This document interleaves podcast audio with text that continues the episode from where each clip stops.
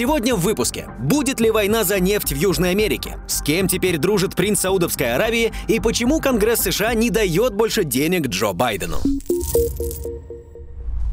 Венесуэла против Гаяны. Битва за ресурсы продолжается. В мире созрел еще один военный конфликт. На этот раз между Венесуэлой и Гаяной. Неделю назад стало известно, что силы специальных операций Венесуэлы перешли через границу с Гаяной и ведут бои в регионе с силами обороны этой страны. Напомним, что Гаяна — это одна из самых маленьких стран Латинской Америки, которая находится между Венесуэлой, Бразилией и Суринамом. В данный момент речь идет о территории непроходимых джунглей к западу от одноименной реки Эсикиба общей площадью 160 тысяч квадратных квадратных километров, который занимает три четверти государства Гаяна и имеет огромные запасы нефти, золота и меди. Во время войны за независимость испанских колоний регион был взят под контроль Британии и присоединен к своей на тот момент колонии Гаяне. Однако спор о регионе Эссикиба в северо-восточной части Южной Америки идет уже около 200 лет, что совсем не удивляет. В 2019 году Международный валютный фонд назвал Гаяну страной с самой быстрорастущей экономикой в мире благодаря доходам от морских нефтяных месторождений. Ну что ж, Венесуэла решила на напомнить о своих претензиях. 3 декабря в Венесуэле прошел референдум по поводу присоединения Эссекиба. 95% участников референдума высказались за предложение оспорить решение Парижского арбитражного суда 1899 года о принадлежности Эссекиба Великобритании. Гаяна тогда была британской колонией. После чего Мадуро заявил, что референдум увенчался абсолютным успехом для Венесуэлы и даже показал обновленную карту с новым регионом в составе страны. Регион теперь будет 24-м штатом Венесуэлы Гаяна-Эссекибо. Кроме того, президент Венесуэлы Николас Мадуро объявил спорную с Гаяной территорию Эсикиба зоной интегральной обороны и предложил выдавать лицензии на добычу газа, нефти и полезных ископаемых. Также Мадуро дал три месяца компаниям, занимающимся разработками на шельфе Эсикиба, на то, чтобы прекратить операции в море. Однако сообщил, что он открыт для переговоров. «Я предлагаю всем этим компаниям три месяца для завершения операций, и мы открыты для переговоров, только по-хорошему, с уважением к международному праву, с уважением к законам, с уважением добрососедства соседства, сказал он. Кроме того, власти Венесуэлы обвиняют Вашингтон в желании милитаризовать территориальный спор Венесуэлы и Гаяны, разместив там свою военную базу. По словам главы МИД страны, командование США намерено открыть в спорном Исикибо военную базу, чтобы создать острие своей агрессии против Венесуэлы и изъять энергоресурсы. Министр также добавил, что США намерено присвоить венесуэльскую нефть при помощи компании ExxonMobil. В итоге Венесуэла сообщила, что начинает мобилизовать армию и объявила об аннексии региона Исикиба. Президент Венесуэлы Николас Мадуро даже уже назначил временного главу спорного региона. Гаяна такое развитие событий, естественно, не оценила и пообещала пожаловаться в Совбез ООН. Кроме того, власти страны планируют привлечь армию США, чтобы защитить богатый нефтью спорный регион Эсикиба. Очевидно, что на фоне мирового кризиса старые обиды выходят на поверхность, а борьба за ресурсы продолжает набирать оборот. А уж Латинская Америка была всегда богата на территориальные претензии. Так, например, Боливия уже не раз поднимала вопросы о возвращении себе территорий на Тихоокеанском побережье. Гватемала хочет обратно 11 тысяч километров в Белизе, которые в одно время Испания отдала Великобритании, а Сальвадор мечтает забрать у Гондураса выход в Тихий океан через залив Фонсека. Кроме того, желание стран пережить сложные времена будет поощрять руководство и элиты стран решать свои внутренние проблемы за счет смещения фокуса внимания на другие, более глобальные и важные внешние проблемы. А это значит, что желающих стрясти свое с соседей в мире станет только больше. Финансирование Украины прекратится в конце года. У США до конца 2023 года закончатся средства для поставки оружия и оказания военной помощи Украине, если Конгресс не удовлетворит запрос администрации президента Джо Байдена на выделение дополнительного финансирования Киеву. У нас нет волшебного горшочка с деньгами, чтобы справиться с этой ситуацией. У нас закончились деньги и почти закончилось время, заявила глава административно-бюджетного управления США Шаланда Янг. Как пишет агентство Bloomberg, Белый дом хочет, чтобы Конгресс США одобрил пакет чрезвычайного совместного финансирования, в который входит более 61 миллиарда долларов помощи Украине. По словам Янка, отказ дать денег Украине поставит Киев на колени на поле боя и увеличит вероятность победы России. Она также напомнила, что финансирование поможет укрепить оборонную промышленность США, поскольку все старое вооружение отправят Украине и заменят новым. Кстати, по подсчетам Янг, почти половина запрашиваемых средств останутся в стране и будет направлена на производство и другие нужды государства. Напомним, что еще в октябре Байден обратился к Конгрессу с просьбой одобрить одобрить пакет дополнительного финансирования объемом 106 миллиардов долларов, из которых более 61 миллиарда предназначены для Украины, а остальное на помощь Израилю, Тайваню и защиту южных границ США. Однако споры по этому поводу пока не привели к каким-то конкретным результатам. Инициативу не одобряют из-за предложения законодателей разделить помощь Киеву и Тель-Авиву. Да и в целом обе стороны, демократы и республиканцы, давно не способны вообще о чем-либо договориться. На последнем брифинге в ходе обсуждения вопроса выделения средств Украине и Израилю в Сенате США между ними снова произошел скандал. После чего сенаторы-республиканцы покинули брифинг, поскольку не получили от демократов ответа на свои предложения. Кроме того, республиканцы, возможно, опасаются, что часть этих денег может пойти на предвыборную кампанию Джо Байдена, а это в их планы совсем не входит. Все это происходит на фоне того, что государства-члены ЕС из последних сил пытаются договориться между собой, чтобы направить 50 миллиардов евро Украине, пишет Financial Times. Тем временем Владимир Зеленский внезапно отменил свое выступление по видеосвязи на брифинге перед сенаторами США без объяснения причин. Агентство Bloomberg предположило, что президент Украины не появится на заседании, потому что переговоры зашли в тупик. Французский политик, лидер французской партии «Патриоты» Флориан Филиппо выразил мнение, что Зеленский решил не участвовать в брифинге, осознав, что его использовали и бросили. Политик отметил, что это стало разгромом для украинского лидера, у которого уже больше ничего не получается. Военный эксперт немецкого издания Bild Юлиан Рёбке в свою очередь назвал контрнаступление вооруженных сил Украины одним из крупнейших стратегических просчетов США. Администрация Джо Байдена обманывала Украину, мир и себя, в том числе в течение почти шести месяцев, прежде чем осознала реальность. Написал он в своем аккаунте X, бывшем Twitter. В итоге Сенат США так и не смог согласовать новый многомиллиардный пакет помощи Украине, Израилю и Тайваню. Ну что ж, времени все меньше, а впереди длинные выходные. Сенат Конгресса должен уйти на рождественские каникулы уже 15 декабря. Очевидно, придется ждать рождественских подарков от США только в следующем году.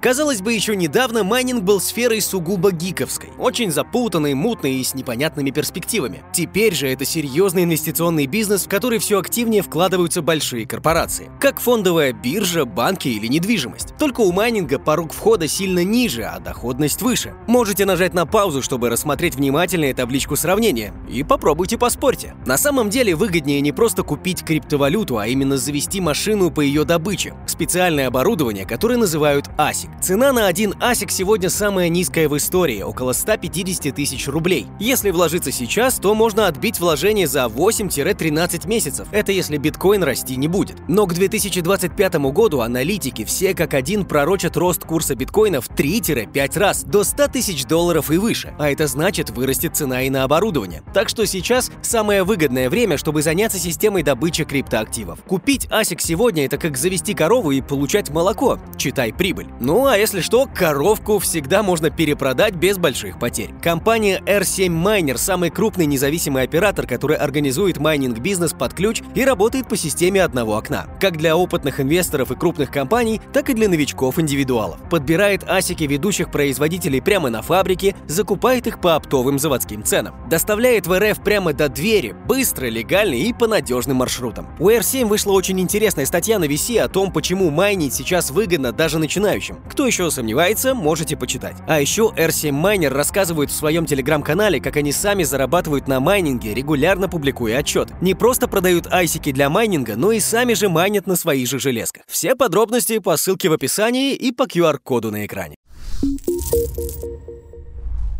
Саудовская Аравия может начать нефтяную войну против США. Рекордная добыча нефти в США бросает вызов государству Саудовской Аравии, пишет агентство Reuters. На прошлой неделе Международное энергетическое агентство сообщило, что добыча американских компаний в ноябре осталась неизменной по сравнению с августом, когда она достигла рекордного уровня в 13,24 миллиона баррелей в сутки. Это происходит несмотря на рост издержек и снижение мировых цен на нефть. При этом американские сланцевые компании не планируют бурить больше. Пока количество скважин достаточно, достаточно, чтобы эффективно бороться со странами ОПЕК. Все дело в том, что неоднократные сокращения добычи ОПЕК плюс четвертого квартала 2022 года сыграли на руку американским сланцевикам, предотвратив более глубокий спад цен и уступив им большую долю рынка. Эксперты считают, что единственный шаг для саудовских добывающих компаний в нынешней ситуации – это открыть краны вместо того, чтобы их закручивать. Такое уже было в 2014-16 годах, когда цены на нефть резко упали на 70% из-за того, что ОПЕК подняла добычу до необычайного уровня уровня, обрушив цены и разорив большое количество американских производителей. Саудовская Аравия изо всех сил пытается поднять цены на нефть за счет сокращения добычи, но не исключено, что уже скоро она резко изменит тактику, считает эксперт по энергетике Пол Сенки. В первой половине 2024 года Эр-Рияд может перейти к наращиванию производства, сказал он в интервью Business Insider. По мнению эксперта, саудиты собираются атаковать сланцевую добычу в США. «Я думаю, это война за долю рынка», — добавил он. Сейчас Саудовская Аравия добывает примерно на 2,5 миллиона баррелей в день меньше своей максимальной мощности. Если она вернет на мировой рынок хотя бы часть этого объема, цены на нефть рухнут. Цель будет заключаться в том, чтобы де-факто обанкротить американскую сланцевую промышленность, сделав добычу нефти нерентабельной, объяснил Сенке. Вероятно, вопрос о нефтяном ценообразовании обсуждался и во время визита президента РФ на Ближний Восток на этой неделе. Напомним, что 6 декабря Владимир Путин за один день слетал в Объединенные Арабские Эмираты и в Саудовскую Аравию, где провел переговоры с лидерами этих стран. Пресс-секретарь главы государства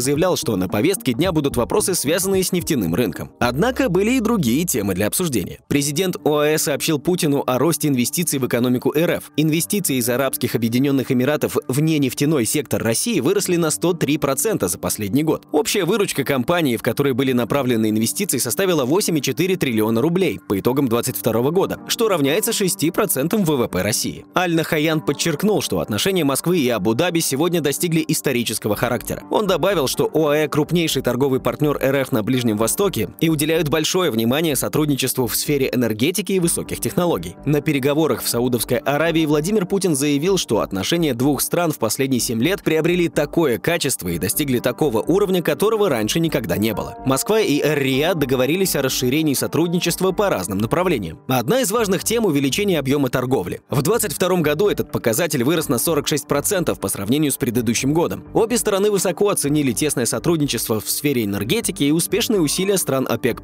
по повышению стабильности мировых рынков нефти. СМИ Саудовской Аравии и ОАЭ отметили, что визит президента России Владимира Путина в ОАЭ и Саудовскую Аравию показал, что возможность России влиять на ситуацию на Ближнем Востоке увеличивается в связи с ослаблением влияния западных стран.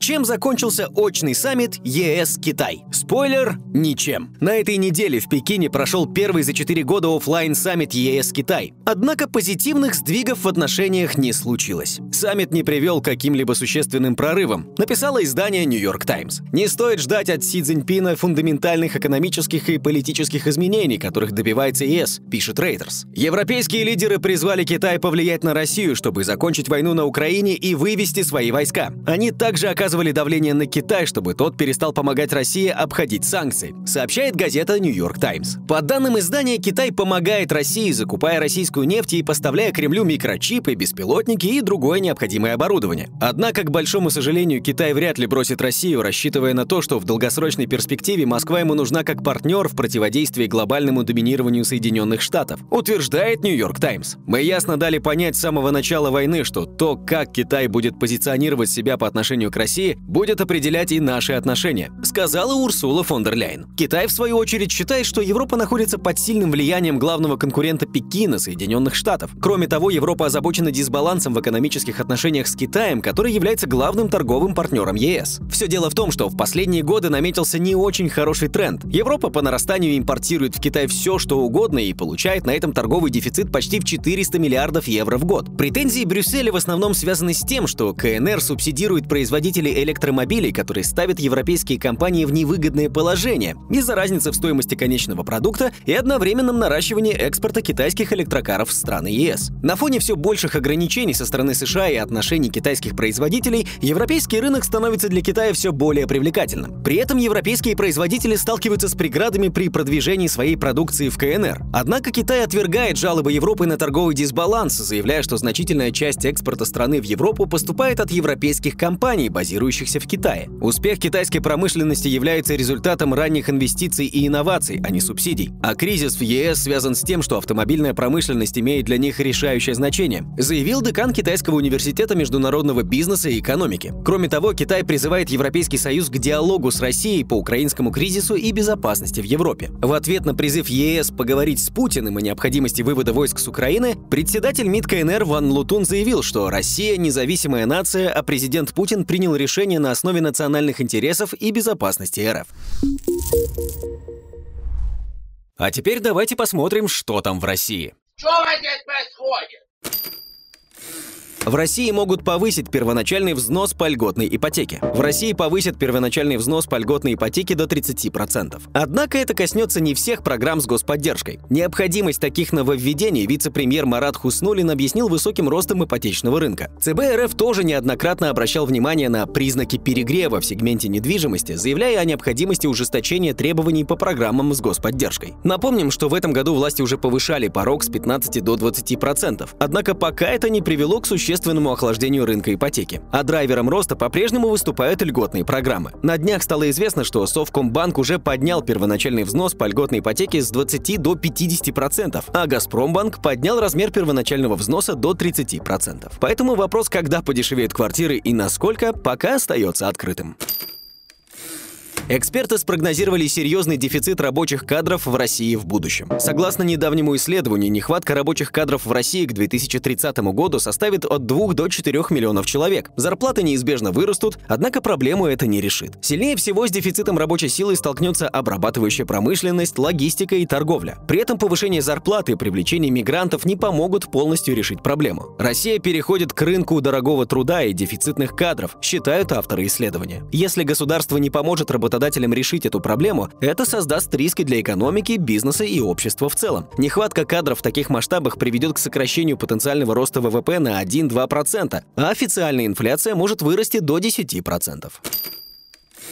Объем нераспроданного жилья в новостройках достиг нового рекорда. На начало ноября он превысил 71 миллион квадратных метров, достигнув рекорда с января 2020 года. Это на 5,4 миллиона квадратов больше, чем за тот же период прошлого года. Больше половины нераспроданного жилья, 44 миллиона квадратных метров, уже выставлено на продажу. Эксперты связывают рост числа нераспроданных квартир с рекордным уровнем ввода новых площадей в 2023 году. При этом они считают, что к снижению цен ситуация на рынке не приведет. Кроме того, очевидно, будут расти расти цены и на вторичное жилье, которое сейчас стоит дешевле первичного рынка. Стоимость квадратного метра вторички за прошлый месяц обновила исторический максимум – 119,13 тысяч рублей. Больше всего квадратный метр подорожал в Омске, Казани и Ростове-на-Дону на 3,5%, в Екатеринбурге на 3,2%, в Челябинске на 3,1%. По мнению экспертов, рост цен в 2024 году продолжится и будет на уровне инфляции до 15% год к году. Однако основной рост придется на первую половину